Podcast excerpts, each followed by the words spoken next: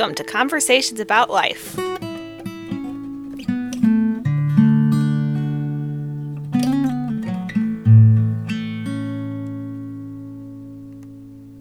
thanks, Adam, for getting together with me. Yeah, no problem. And as I was here waiting for my coffee for just a few minutes, we were talking a little bit, and mm-hmm. you were mentioning that, um, well, let's. I was going to bring up dispensationalism, but let's just kind of start back at the beginning, like with an introduction. Or, you know, I met you at Rockport, yeah. Uh, my church. You were visiting there, and um, well, you know, just tell a little bit about yourself.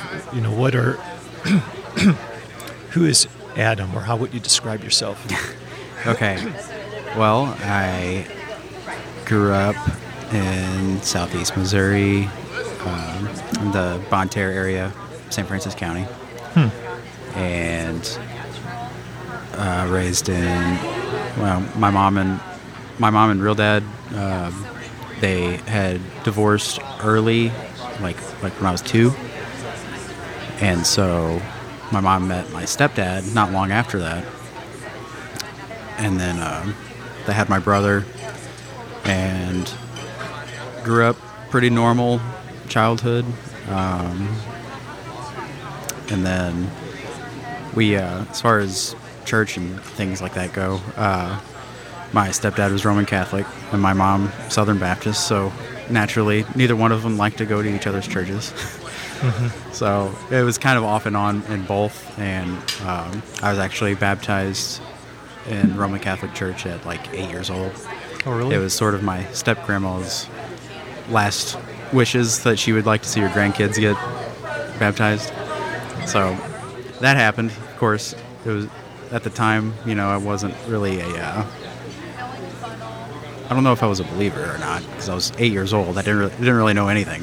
Mm-hmm. And so, uh, you know, as the years go on, um,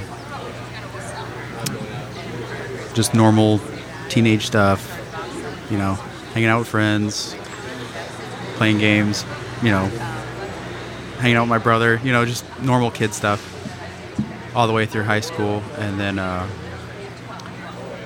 then after high school, uh, is when I came to faith, and uh, it's funny the way it happened is my cousin she was attending a, uh, a Church of God, which is like a Pentecostal background, you know, and I was she invited me there, and it was very different from what anything that I was used to, either going to a normal Baptist church or going to mass, you know, and uh,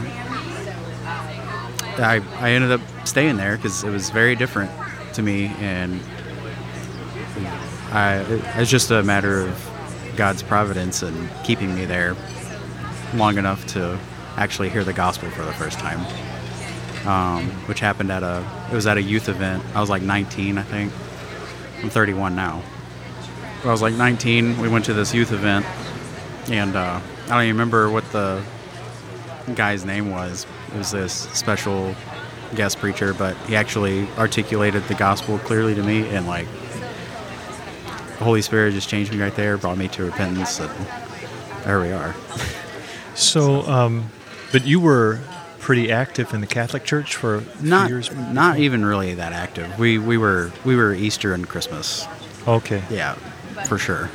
Maybe the occasional mass uh, on rare occasions, but so um, you said that you know, you, first hearing the gospel, mm-hmm. like so, you knew about Jesus dying, oh, yeah. right? And, yeah, and the resurrection. Yeah. So what did you think about that, or did you think about it? Did it have any significance at all to you, or beforehand? Yeah. It did. Like I understood it, but it never, it never quite clicked. I guess maybe I was just too young to even Okay. I feel like maybe I was just too young to even understand it. So you understood it, and it wasn't really like it was wasn't really discussed at home that much.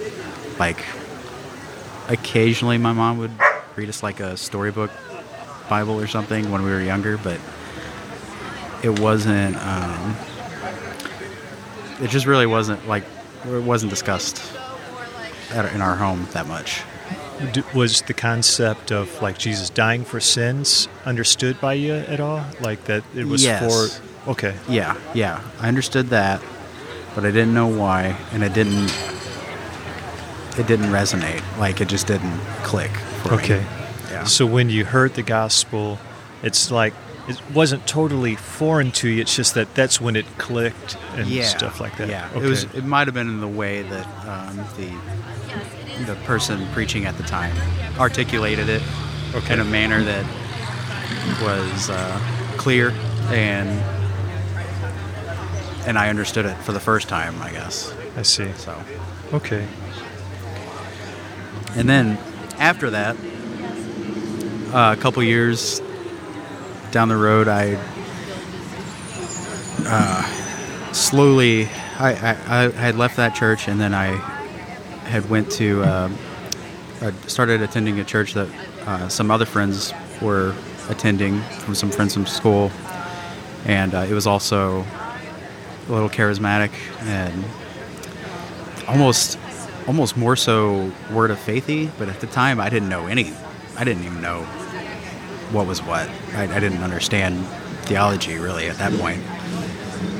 I thought a church was a church, and that was it. And there's there's different flavors, but um, so there's some there were some things that happened there um, that weren't good um, as far as like in the uh, with the youth and like some of the leaders and there's some things being stuffed under the rug. And uh, very very antithetical to to the gospel that I didn't like. And my friends saw it as well. And uh, so we left there. And they knew somebody at another church um, that they uh, they they because my friends were musicians, so they uh, they liked this other church more that was actually preaching the gospel and actually not spewing heretical garbage, not no works based salvation or or, or any uh, um, prosperity preaching or anything like that. So we ended up going there, and there was the first time I was introduced to the doctrines of grace and Reformed theology and Calvinism, and and uh, my my gateway drug to Calvinism, I say, is John Piper. So that was that, he was my introduction to that. Just kind of blew the doors open for me, and the pastor there, he's he's really great.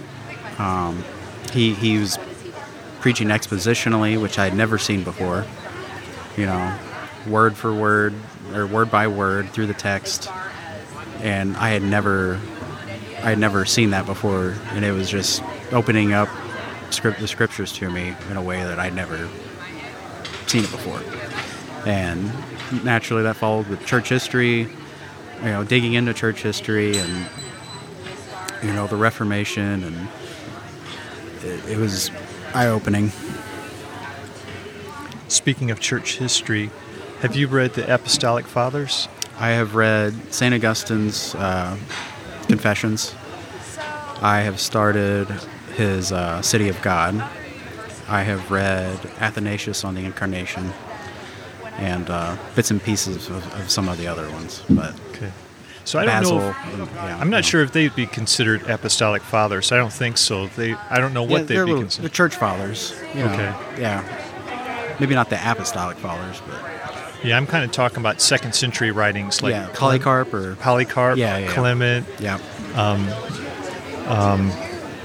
Can't think of the other names, yep. but um, Gregory of Nis- Nyssa, or he might be after. yeah. Yeah. So, are you have you read much of that earlier, you know, second century writing? A little bit. Okay. Um, not much. Just online stuff online. Okay. Yeah, bits and pieces online.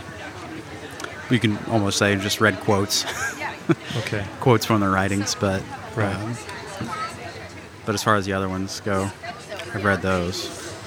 Okay. Yeah. Well, so when it comes to like right now, what would you say your life is all about, or the passion of your life, and so forth? Um, I just being a husband and preparing to become a father. Um, that's that's been my main focus for the past nine months, and and past year really since we got married. Okay. But uh, yeah, it's been good, and uh, that's that's mainly it. I you know I mentioned writing earlier before we started. Yeah. I've started a couple different novels, um, working on my career path which in IT. I work in IT. Mm-hmm. Um, work for a healthcare provider. We do data and analytics, and uh, I've been studying uh, web development and back-end development, and the whole shebang of languages, Mm-hmm. uh, programming languages, JavaScript, um, PHP, Go, but that's that's for my career development. But the other side, I, I really like writing. that's one of my favorite things, and reading. Yeah. Yeah. What do you read? Uh, I usually try to have two books going at the same time. One one book I'll be reading uh, a theology based book, um, something in theology. Right now, I am reading uh, Kierkegaard's uh, spiritual writings. So I guess it's more philosophy, but there's some theology in there. Uh, I just started that like two days ago. And then on the other end, I usually have some work of fiction going. Um, usually fantasy or science fiction. That's where I'm. That's my main focus with uh, fiction. Okay. Uh, so I'm reading uh, Brandon Sanderson's The Way of Kings. It's really good. Have you read uh, C.S. Lewis's uh, Till We Have Faces? I have not read Till We Have Faces. Okay. I've read. Uh, I've read Mere Christianity, of course. Yeah. I've read uh, his reflections on the Psalm. Yeah. My wife re- read his uh, space trilogy. Oh yeah. Yeah. Yeah. That's on my list. She's read all three of them. Yeah. Yeah. Um, so, um, y- you know, okay, now to dispensationalism. so, did you, um, was that kind of what you were introduced to as you were introduced to Christianity and kind of, um, did that, did that transition away from that come about, you know, about the same time you were transitioning into or learning about Calvinism and so forth? Yeah. So at the time, I probably didn't even know it. I probably believed in dispensation without knowing the term. Um, my grandparents on my, um, at least on my mom's side, uh, they're I think they're pretty still pretty dispensational. So I think that's kind of the framework in which her side grew up. Uh, the Roman Catholic side, I don't know if I'm not sure exactly the eschatology of all Roman Catholics. I think they're kind of varied, but uh,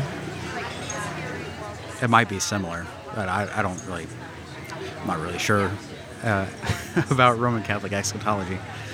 Uh, but as far as like the traditional Baptist dispensational, I was familiar with that kind of framework. You know, the, the, Antichrist, the the Hal Lindsey, uh, you know, Left Behind stuff that most people take as the you know the Left Behind story is how most people view it uh, end times and dispensationalism, but with the exception of John MacArthur, he's, he's he even calls himself a leaky dispensationalist. So he's not even firm on being a dispensationalist. But, uh, but yeah, I would say I would probably in that mind frame. And then after uh, after I discovered Reformed theology and started learning about covenantalism and the working how the covenant works, and that that really kind of opened my eyes to a different view of the end times. You know, it's like, oh, you know, you mean there's really not a, a quote unquote uh, mark of the beast that you get tattooed on your hand. you know, it's this kind of moviefied version of of uh, end times that really I just I don't think scripture teaches, and that's why I, think it's kind of dangerous, especially especially uh, like the left behind view of uh, dispensationalism that's been I think it's kind of uh, skewed the end times a little bit. So, um, well, what are your views now as far as eschatology goes? Or I think I'm covenantal. Um, as far as like post mill, a mill, pre mill, I would probably just be a mill. okay, Um, I, I, I'm, I'm reading. Uh, I have a commentary by G.K. Beale on on the Book of Revelation, and uh, he's got some interesting things in there. Um, I think is it. I think he's. Uh, I believe he's a mill. I could be wrong. I think he said what he was in the book, but I can't remember. um, but it had a description of each view in the book, and I was like, I think I'm pretty much a mill the way it was described because it was like, you know, pre mill is usually things get worse before they get better. Post mill is things are just going to keep getting better for Christians, and then a mill's sort of like in the middle of. There's always going to be good and bad throughout human history until Christ arrives and comes back again. So that's that's kind of where I'm falling in. You know, from your reading or from just your own thinking, have you given much thought about just the return of Christ, just what that means and what that looks like? Like, um, for example, um, in Acts, you know, when the account is given of, of Jesus' ascension, um, there's, you know, it's given to us in like a physical, graphic way of him, you know, ascending up into the clouds and to the two angels there, you know. Yeah. I don't know if I got this from N.T. Wright or or who, but um, of just the idea of Jesus ascending and being in heaven is more than him just changing places geographically, but like that gives him like a spiritual reign, so to speak. Now Yeah. he's this from heaven, from the spiritual realm. You know, the affairs of earth are controlled. You know, and he reigns over them. So, from from that sense, um, there's more than just a physical depiction. Like it's important for Jesus to be in the spiritual realm. You know, Right. where he is reigning over all of earth. Um, but you know, it's given to us in like a, just a real physical way, and and also it said there that as you see him go, that's how he'll return. Yeah. But for me, that's hard to imagine. Um, like now, um, uh, you know, God's Spirit, the Spirit of Christ, indwelling in us and uh, among us as God's people, and then, um, you know, like a, a coming, a physical coming, like, and then from up in the sky um, to like one particular place on planet Earth. I mean, it's just hard to, you know, Yeah. kind of wrap the mind around. For sure. Um, I, I heard Norm Wakefield. Are you familiar with him at all? I don't think so. Okay. And uh, he has a different view of it. Like I, I was just at his, he's like a homeschool speaker and he's a teacher and stuff. And and he um, he was he kind of described that like Jesus traveling through space and approaching, you know, and then he um, and then he contrasted that with like um, an appearing of Christ where just somehow suddenly our eyes are open and we see he's here and he's just all around us or something like that. So Yeah. Um, I don't have any like strong opinions on any of this. It's just confusing to me. Like the return of Christ, just what's it going to be like? Sure. you know? Do you have any thoughts about it? Yeah, like you know, dispensationalists get the rap of being taking everything in Revelation seriously, like and at face value for what it is.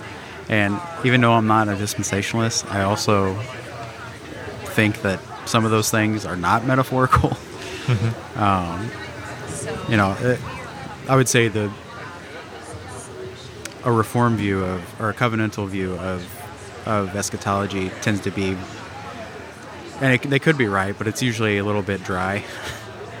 it's like I don't I don't know. They they take all of the fantastical elements out of out of end times, but I'm not sure why. I mean, obviously there is some there is some uh, metaphorical imagery in Revelation all the way through it, but also some of that could actually happen.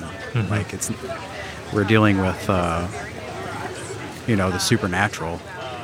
You know, like we, you know, as Christians, we believe in the supernatural. So there's Right. nothing out of the realm of possibility when it comes to Right. the end times and what's going to happen.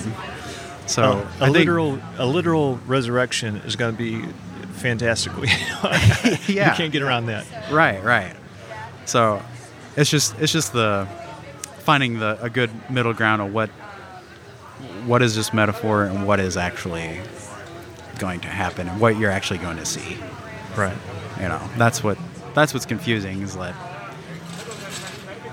you know, but then again, you know, dispensationalists will say that the locusts are actually Apache black helicopters. you know, it's just just crazy stuff like that. It's you know, I you know, when it says locusts, I'm gonna say it's locusts. Yeah. Know. Yeah, you know, you, we're just in like um, a real small segment of time, so our uh, perspective is kind of, you know, from that viewpoint. But like those, um, you know, looking forward to the come of coming of the Messiah. I mean, they were waiting for a, a long, long time, and they were just in that little viewpoint. And then when um, Jesus came, I mean, it was just totally unexpected, Yeah. and um, and then you know, and in in some ways, just really just a natural, just like the flow of history type of thing, like a baby being born, you know, um, and then growing up, and um, then being crucified, but then in the spiritual realm, you know, huge, momentous things are happening, you know. So, yeah, I don't know what that- it would be like, but the being just in one little part of time reminds me of I see a lot of uh, in a dispensational view it tends to lean towards there's like some big part America is going to play and it's usually very America centric yeah, I see that a lot. Right, and I'm like that's another thing that turns me away from like you can't like everything everything you say is like all about America repenting and you know trying pulling verses out of context to try to make it look like it's talking about America. And it's like this is not just America. This is like the entire earth you know? And it I don't know. It, it's a little frustrating but you know Yeah. it's, it's just you know that's just I guess it's that's uh I would say that probably started in the early 1900s um, when dispensa- or late 1800s early 1900s when dispensationalism was really taking off that view. Because it's not it's not an old view. It's fairly fairly young. Dispensationalism in general. you yeah. mean? yeah. Yeah, yeah. So uh, I think getting back to something older would be more accurate and more of a historic uh, view of things.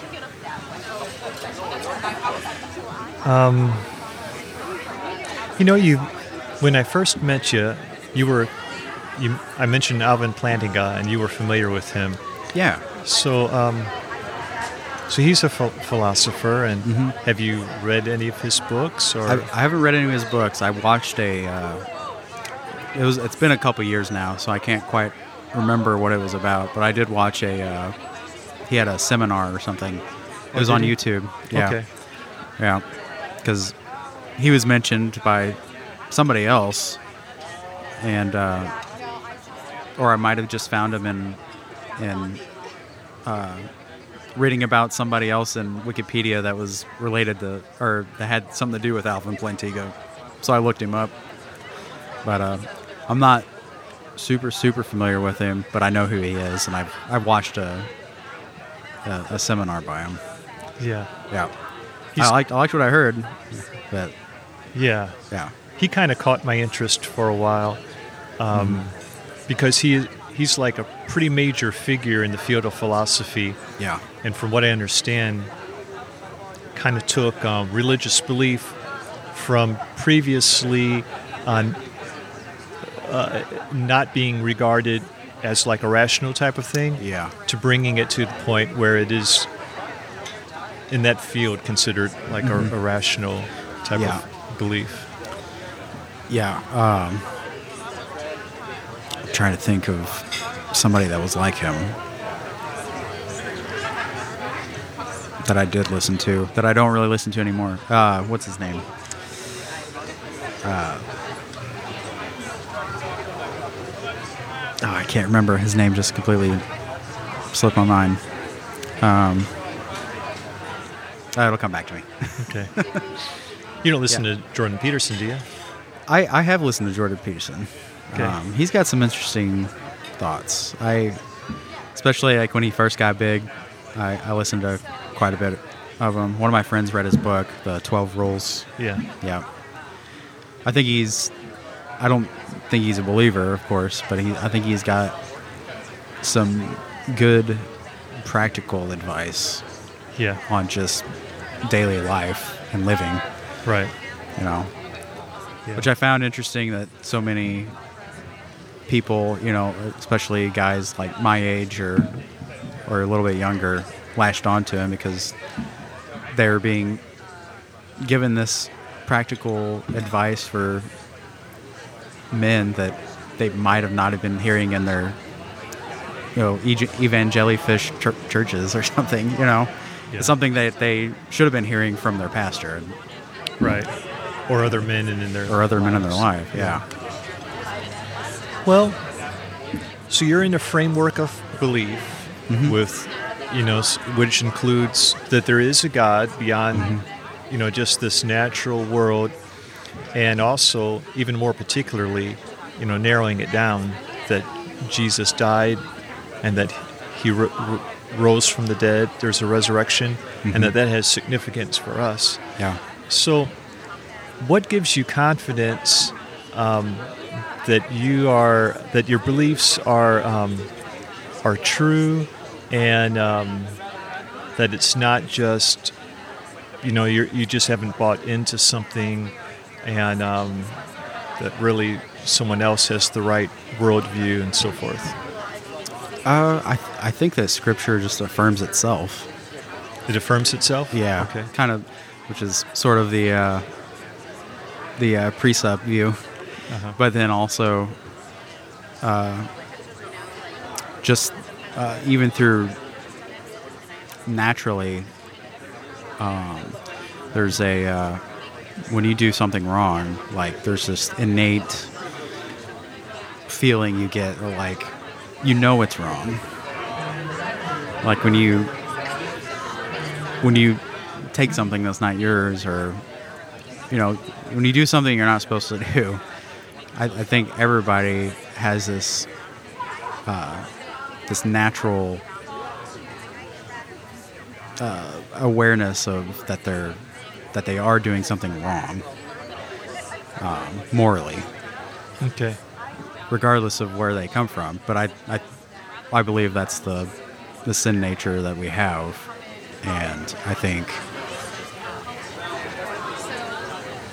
it's it, everybody's not a believer but i think there's an innate ability that people know god exists but they're suppressing the truth and unrighteousness Okay. so And you're taking that from Paul's writing, Romans 1. Mm-hmm. Yeah. Okay, so as far as like a moral reality, Mm-hmm.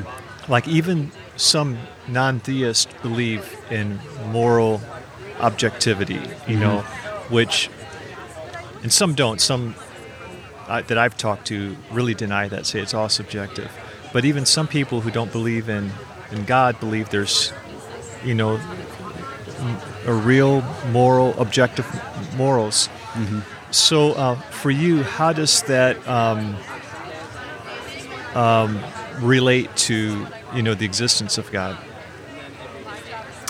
How does like the moral reality? oh how does that relate? Is the that what you existence of were kind of saying, or Yeah. Okay. Yeah, I think that's what I was saying. Um, I was also thinking of uh,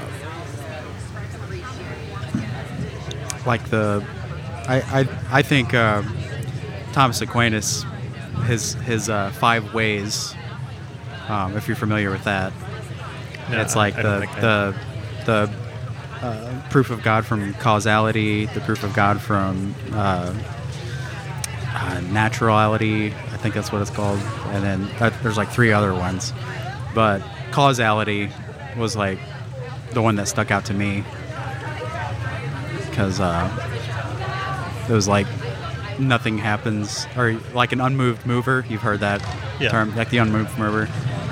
Um, even in creation, like I think if you get that, if you get the unmoved mover and everything has a cause that has to happen outside of itself, I think uh, once you nail that down, the moral argument should trickle off from that because everything flows back up to the main creator. okay, Yeah. If So- that makes sense. I don't know if that does. yeah. Yeah.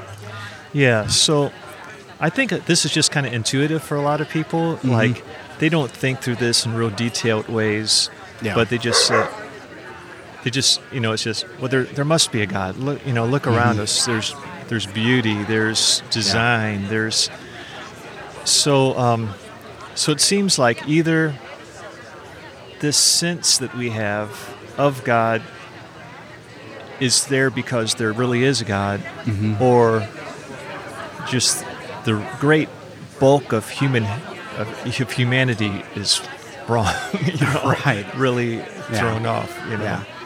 If if we're wrong, then uh, uh, Richard Dawkins is right with the the blind watchmaker. You know, Yeah. I think he's wrong, but And then, as far as the particulars of the Christian story, Mm-hmm. is that um, more of a historical type of uh, thing for you? Like, is what is it as far as confidence, or is it, or is there something else? yeah, I, I I think it's I think it's all of it. Okay. I mean, the historical, the the theological, the philosophical. I think uh, all the claims in Scripture answer itself and have been proven in different ways, both historically, archaeology, archaeologically, if that's a word, uh, theologically, and philosophically. I think uh, I have confidence in its in its truth through that, and and also just by just through sheer wisdom, uh, you know, given to us by the Holy Spirit. If you're a believer, then you have the indwelling of the Holy Spirit that confirms these things to you. And uh, yeah, that's where I stand. And how does the Holy Spirit confirm it? Like just inwardly, just kind of giving Yeah. us a sense of yeah, the sense reality of, of, it. of of of peace with what you believe, and with uh, it's hard to explain. Just like, just a confidence, I guess. Yeah. Now, when you mentioned that you thought the scriptures were kind of self-attesting, Mm-hmm. like what do you mean by that? Um, Just like the connection between the Old and New Testaments. Uh, you know, the New Testament affirms many things within the Old Testament, and when they're you know a thousand years apart, or was it seven hundred? Since uh, what was the last book of the Old Testament? Malachi. Um, that's then- the last one as far as the way they're ordered in our Bible. Right. In the order. I guess Job would be the oldest, but uh, just the way they coincide with each other, and it would take a massive amount of uh, planning to for somebody because you know you've heard the claim that like well it's just all of this is manufactured. You know, the the history of the Christian faith, and you can't trust uh, a book that was been passed down and changed or rewritten and everything else. You can't trust it. But my view is, it's like, well, why? What reason would people willingly die for something that isn't true? Right. The people like um, who there who would know if it was true or not, yeah, like the well, apostles mainly. yeah, and I mean- people that. Peter, you know, he's crucified upside down. you know, Saint Stephen is the first martyr. It's just what at what length would they be willing to die for a lie? What what do they have to gain to just die for something that they are co-conspirators in manufacturing? This Right. a religion that they're trying to push. Like it just you would have to be crazy. Yes, yeah, so that's kind of coming more from the historic, you know, kind of viewpoint of just saying how do you explain this historically? Yeah. If you know, it, that's not necessarily saying everything happened exactly, but it's saying something happened, and there has to be some explanation Mm-hmm. Yeah. um, for it. Um, that's what's interesting to me. It's like that's what I I feel like people, uh, you know, skeptics. I think I which I don't really ever hear be brought up between uh, debates, but it's like, how can a skeptic, you know, just dismiss that? I mean, I guess I guess they could just if they wanted the easy out, they could just say, well, they were just crazy, they were brainwashed or whatever. You know, but it's not the case. It's like every martyr died absolutely 100% believing that it is true. Right. So, And people, um, you know, a, a skeptic could bring up people who died today, you know, um, believing, you know, and yet um, the difference is these were people who uh, were not just believing what they were told, they were there at the time, you know. yeah. So, um,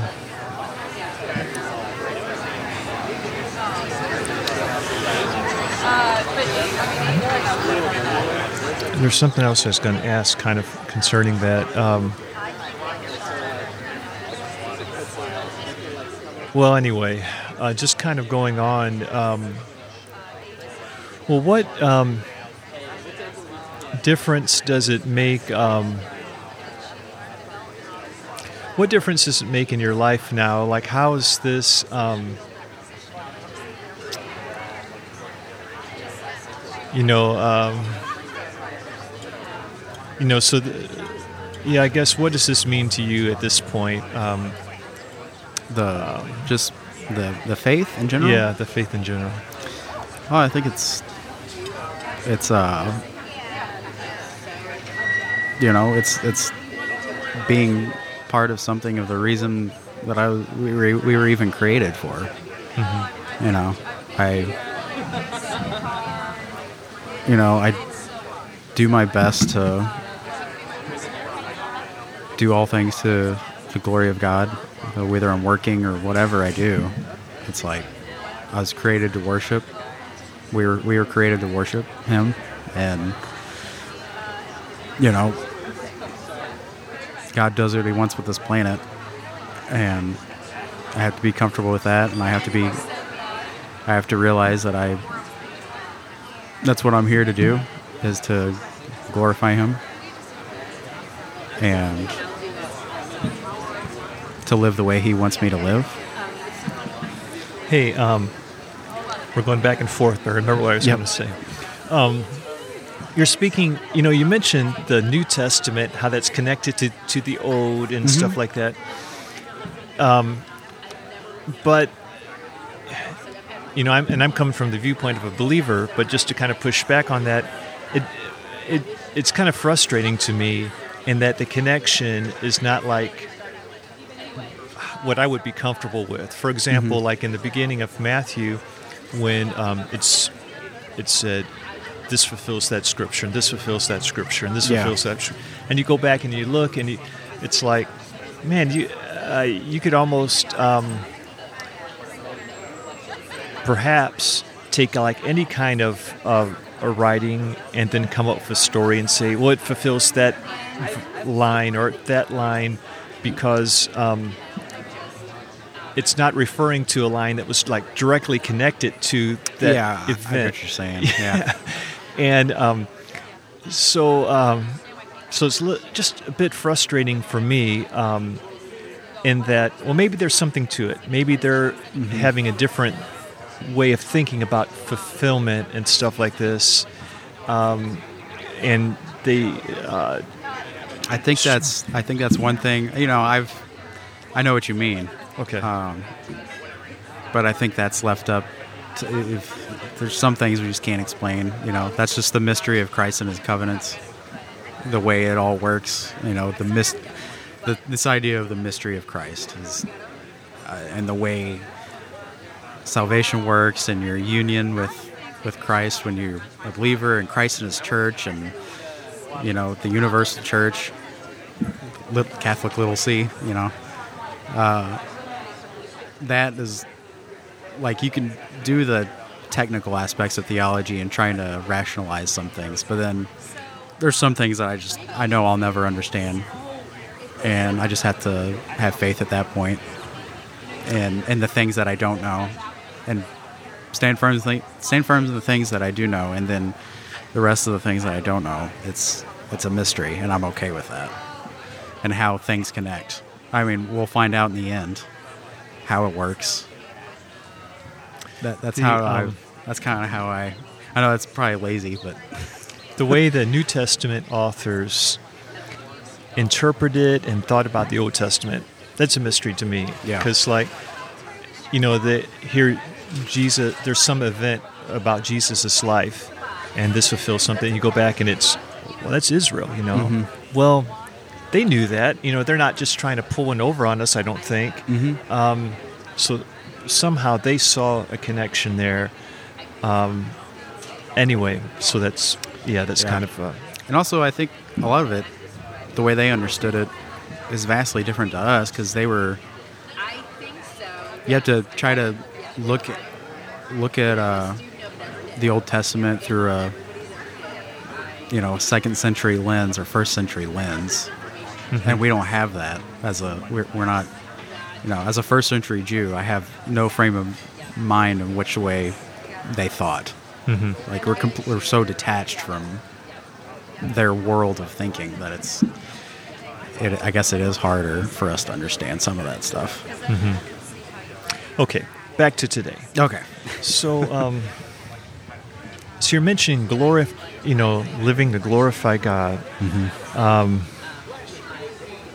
so um, I guess I've thought about that some too, and, and as far as like thinking, well, we're, if my life is meant to glorify God, then it's probably going to be more of what He's doing in me and for me and through me Sure. than what I'm doing for Him. Yeah. Um, so, uh, like uh, an artist, it's his work that glorifies him. Mm-hmm. It's not so much what someone's doing for him that almost glorifies the doer, you know.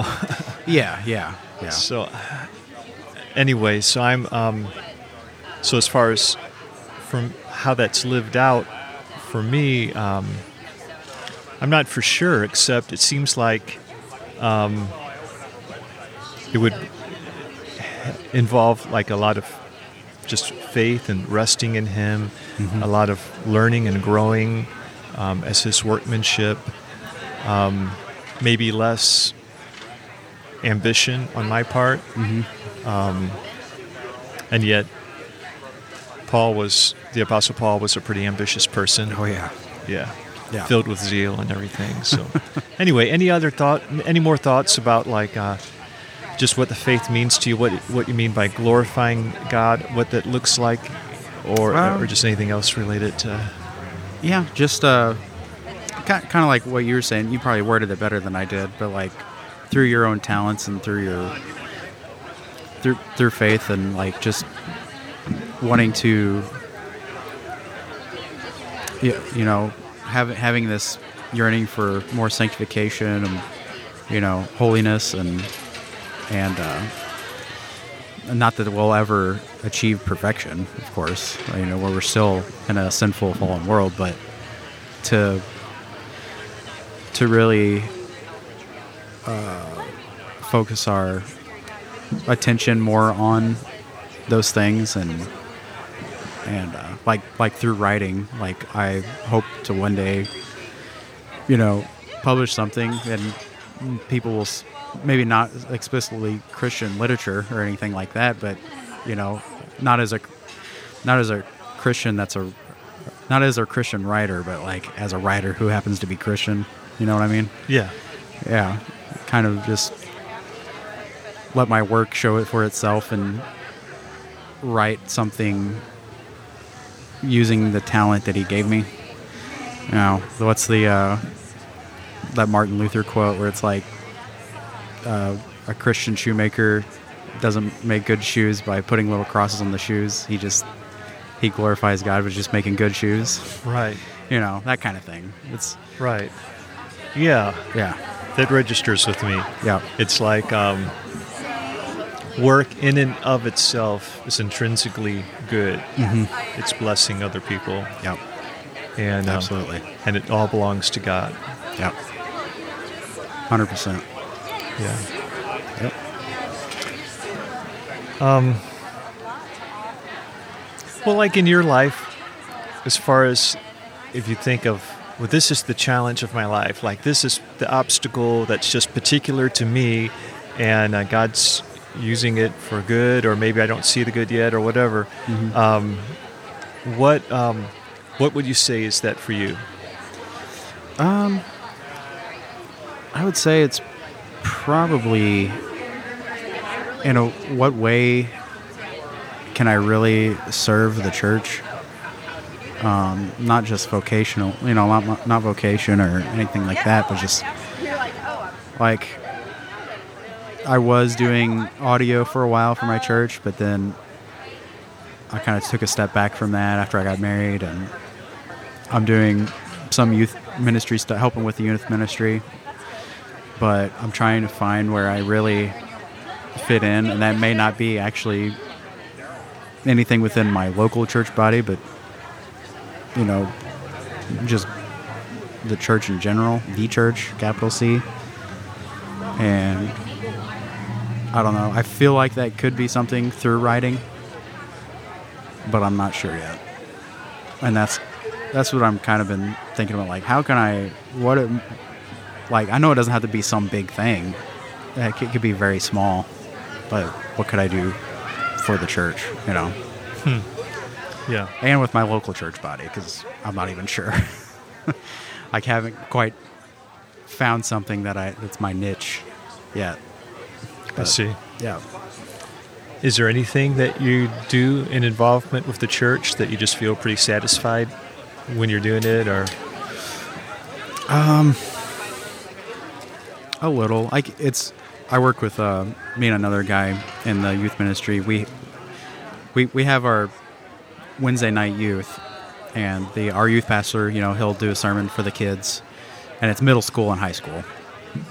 So after after that, we split off into small groups, and me and another guy have uh, uh, the middle school boys, which is a very interesting age. and I remember being in middle school, and I'm like, some of these kids, I'm like, did I really act like that when I was in eighth grade? But uh, so, but it's been fun because you know they're they're in that transition stage to almost a teenager, or some of them are teenagers, and it's like I remember being that way and you know asking questions, or not really asking questions. I wasn't, but it's just it is fun to see them interact and kind of ask those questions about scripture and the Bible that I never did when I was their age because I just they're they're brought up in a different framework than what I was brought up in. So it's encouraging to see, and it's it's just fun to interact with them and you know if if there was anything you could change about the way the church functions, what would that be? If there's anything like just the way the church does church. Yeah. Uh, Well, especially in in evangelicalism, I think the downplay of this this might just be a, a, a nitpicky rant, but I think in evangelicalism, not all of them, but a lot of like the mainstream ones, I think they focus too much on on the worship aspect and having you know all the the lights and and stuff and and it's less uh I don't want to say that they're not irre- not, that they're not reverent, that it can come off as a little irreverent. And I think the downplay of the sacraments or ordinances, if you prefer, uh, you know, baptism and the Lord's Supper. Uh, I think that those two things, which the church has done for two thousand years, in Hmm. in evangelicalism, I can think they can be downplayed a little bit to just be something that they. It's sort of an afterthought, but I think that it's an important part of the church, and it's very specific to the church. And taking communion and remembering whatever your view on communion is, but just remembering that it's feeding on Christ together, uh, not in a Roman Catholic transubstantiation way, but spiritually feeding on Christ, taking communion together, remembering His death on the cross, and uh, that that's His body and His blood, and just that remembering and reverence of it is, I. That's probably the only, even though they're really wrong, that's the only thing that I think the the Roman Catholics still have, in a sense, even though they're really wrong on communion, and it's, you know, I think the Mass is blasphemous, but I think evangelicalism, uh, at least in non-denominational, I'm, now Presbyterians, I think Rockport does a great job of the way we take communion. I took communion once at Rockport. I thought it was awesome. But I don't know. I, I think it's it's some of those things tied to church history that I feel like modern evangelicalism focuses too much on the external, wanting to please our senses rather than you know being reverent, being trying to be connected to the historic church and you know I've talked with many people in those kinds of churches, and you bring up anybody like anybody in church history, and they're just like, "Who's that?" You know, they they have no connection to our lineage of Christianity. Like, there's just no connection whatsoever, and there's no interest, which is kind of sad to me. But you know, because you're talking about 2,000 years worth of people who've died and lived and just to kind of paved the path for where you're at now in the church and you have you have no respect you have no thought about your christian ancestry so to speak you know what i mean mm-hmm. and i after discovering all that myself i'm like why have i never paid attention to this kind of stuff before? Mm-hmm. Like all the way back to christ and the apostles all you know all through history across continents you're you're coming to you know you get to somebody in a e- evangeli church that's like you know all they care about is the feeling of the music and in modern contemporary music. Eh, or you know i don't know. I don't know if that makes any sense or if i'm just ranting but You know, um, what I've come to think, and I'm not an expert on this and could be wrong, but if a person had a real, was really grounded in church history, mm-hmm. especially like early apostolic fathers and stuff, like yeah um, their view of um, communion, the Lord's Supper, might look a little bit more like Lutherans or maybe even Catholics Yeah. than us. Um, and their their view of it might be like Ignatius. If you and I haven't read him like it, I've just read quotes from him and Yeah. stuff. But Same. he says things about like it being the elixir of life, and I mean things along the lines of like this wasn't just a memorial Yeah. type of thing for him. That's him. where I would disagree with uh, Zwingli. Zwingli was a strict memorialist, and I'm and I, I was more in line with Cal, Calvin's a uh, more of a spiritual presence, huh. and okay. he he didn't believe, in, of course, and it was actually the body and blood, but Right. it was the body and blood in the sense that it was spiritual. Now, Lutherans, um, they don't believe in transubstantiation. Constant. Okay. uh, I can't say it. Constantiation. Right. Yeah. So um, that's probably that's different than Calvin too, right? Yeah, a little bit. Uh, not really that much. Okay. I don't think. I, I there might be some some differences. The way Luther described it, from what I read, was also confusing. Okay, Because he was right. like, because he says uh, Christ is within and underneath the elements. I'm like, what does that mean, Martin? you know. Yeah. It, it was- I think he, of course, I think he was coming at it from a. Well, we don't really know. It's just a mystery, you know. It- He's, Right. you know, this is this is Christ's body and blood. Right.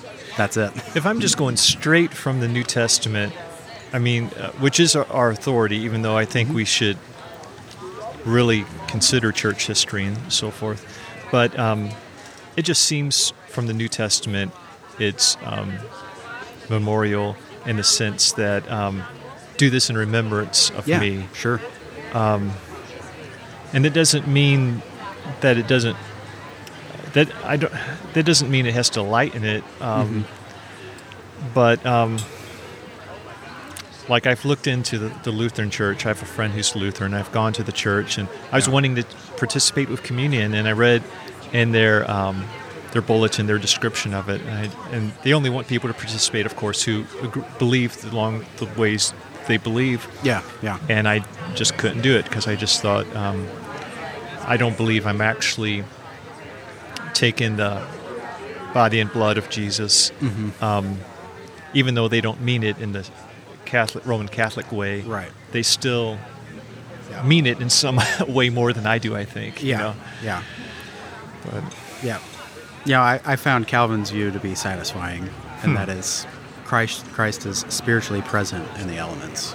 okay. which was like, which was I thought was interesting, and you know we feed on Christ and rest in Him through that. And I, I I'm going with that view. Okay. yeah, because it's more. It seems more than just Zwingli's memorial. You know, there's nothing special about. not that there's nothing special, but it's like you're just doing this in remembrance. And I think I think there's more to it. You know, um, here's something I've been bringing up lately to people I've been talking with. I, I listened to, I, mean, I read a book called Reimagining Christianity a while back, and I've, it's basically a book on the house church movement.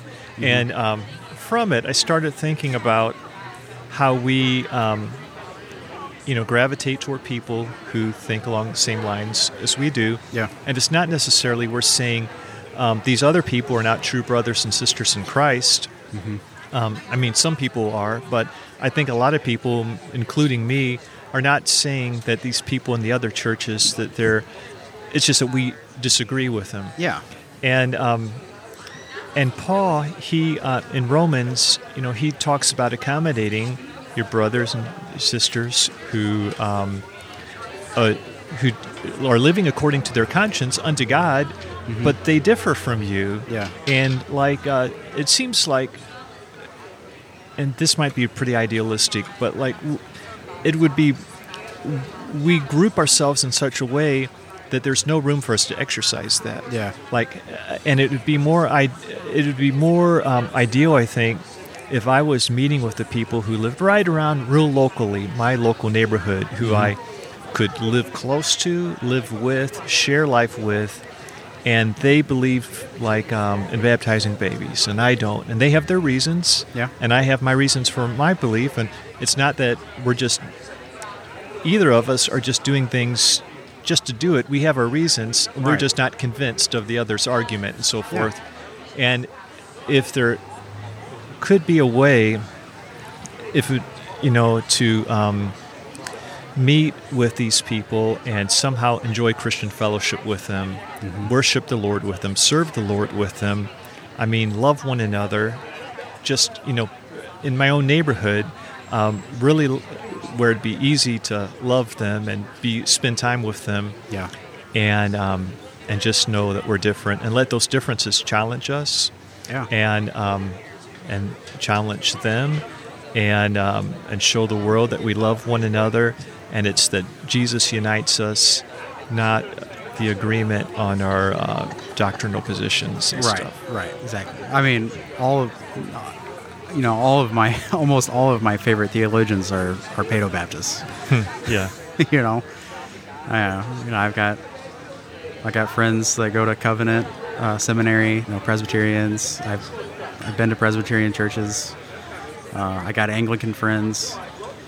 Uh, you know, there's differences, but some of those differences are minor compared to what really unites us, which is the gospel. right. So yeah, yeah, hundred percent. It's almost like a. I'm all for uh, Protestant ecumenicism, you know, Yeah, which I think probably needs to happen more often than just uh, being so hardline with some things. You know, I've gotten out of the the cage stage Calvinist stages, where you're just like, if you're not reformed, then you don't believe the gospel. Well, it's not really the case. I kind of remember that. Um, I remember um, when I was new at Rockport, and I would see somebody who I knew from years past, and um, my main aim was to try to find out if they believed along the same way as the doctrines of grace. Yeah. Like I didn't want to ask them directly because Yeah. that would be too. I don't know. I'd feel bad about that or something. Are Like- you a five pointer? Yeah, yeah. Just come right out and say it. but I would be trying to discover and try to figure out where they, they Yeah. were because it was so important to me. Yeah. But um, Yep. Yeah, as long as they're not like, like the most, like, do you affirm the Apostles' Creed? Are you a Trinitarian? you know, yeah, right. that's Those are those the- the basic, basic, things. you know, basic things. Yeah. Um, would be nice to be able to put that into practice in some way. One Mm-hmm. way that I've been trying, this has been going on for about a year and a half, is um, I think this started out as Central Presbyterian, and my um, brother was involved in it for a few years. It's Mm-hmm. like these little groups of four, and they go through um, a book called Discipleship Essentials, Mm-hmm. and then after it takes about two years to get through it. And then after they do, they break up, and each person finds three other people, and the group multiplies. So it goes from a group of four to a group of, well, one group to four groups, and then boom, you know, 16 groups or whatever.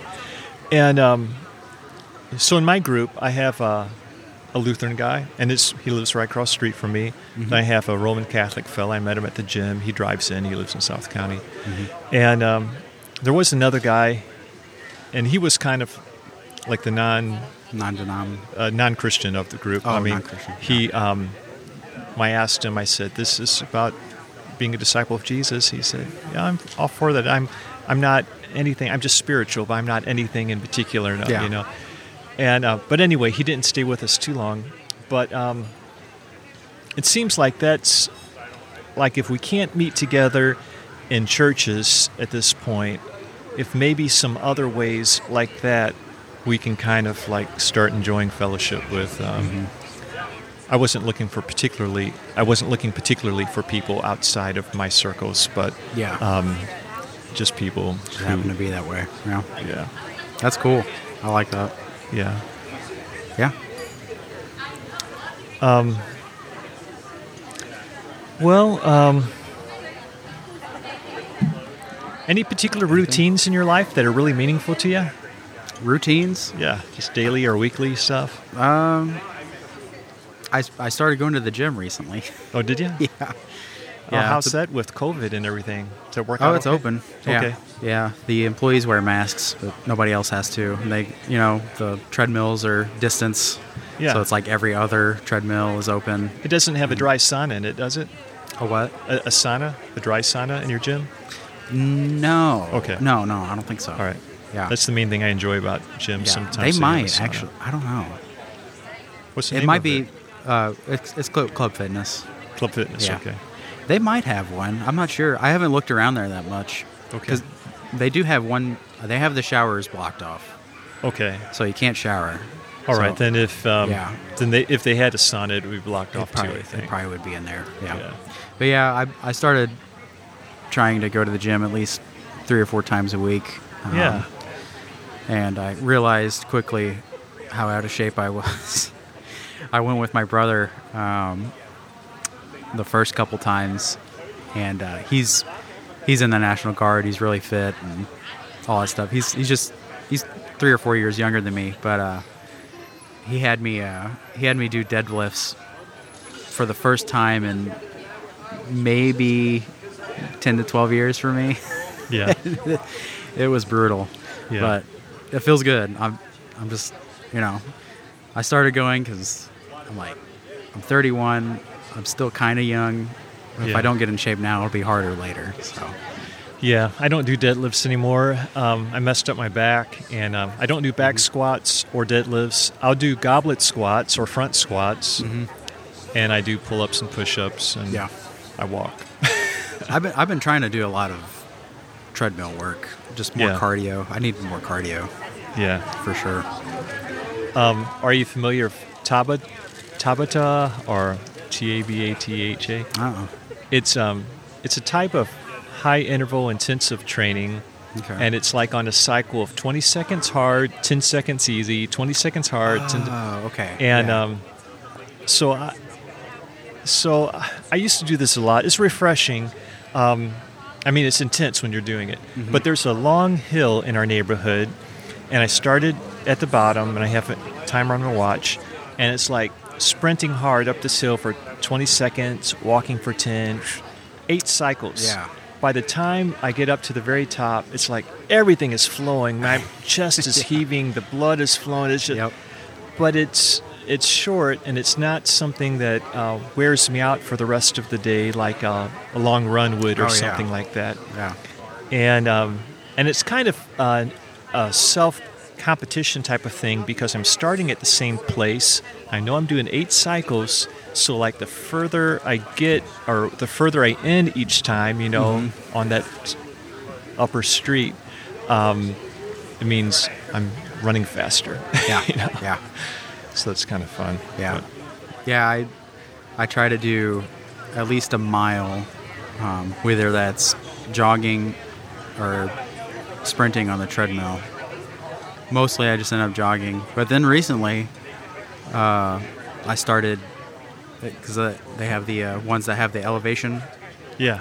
So I started just basically hiking, yeah. hiking those, just turning the elevation up high and Right. working my way. Do, do about a mile. Yeah. Yeah, Cool. it's good. It feels good. It feels good. That's It does. the main thing. It um, there's a health benefit, but also it's just a a mood setter somewhat, just to kind of feel like Yeah. you've been doing something hard. Just feel a little tight, you yeah, know. yeah. Yeah. I, I like it. I can, you know, I it's it's my time to put my headphones in and Yeah. listen to a podcast or some music and just kind of after sitting all day doing IT stuff. It's Right. It's nice. Yeah. Well, um, Adam, is there anything you'd like to bring up before we just wrap up? No, I don't think so. Okay. It's been fun. It's been fun like it. talking with you too. Yeah. Do you want to mention your blog before we uh, we get off, or Uh, yeah, it's uh, reformlabs at wordpress.com. okay? Sounds good. All right. Thanks, Adam. All right. Thank you. If you use a podcast app like iTunes, please give a review of Conversations About Life.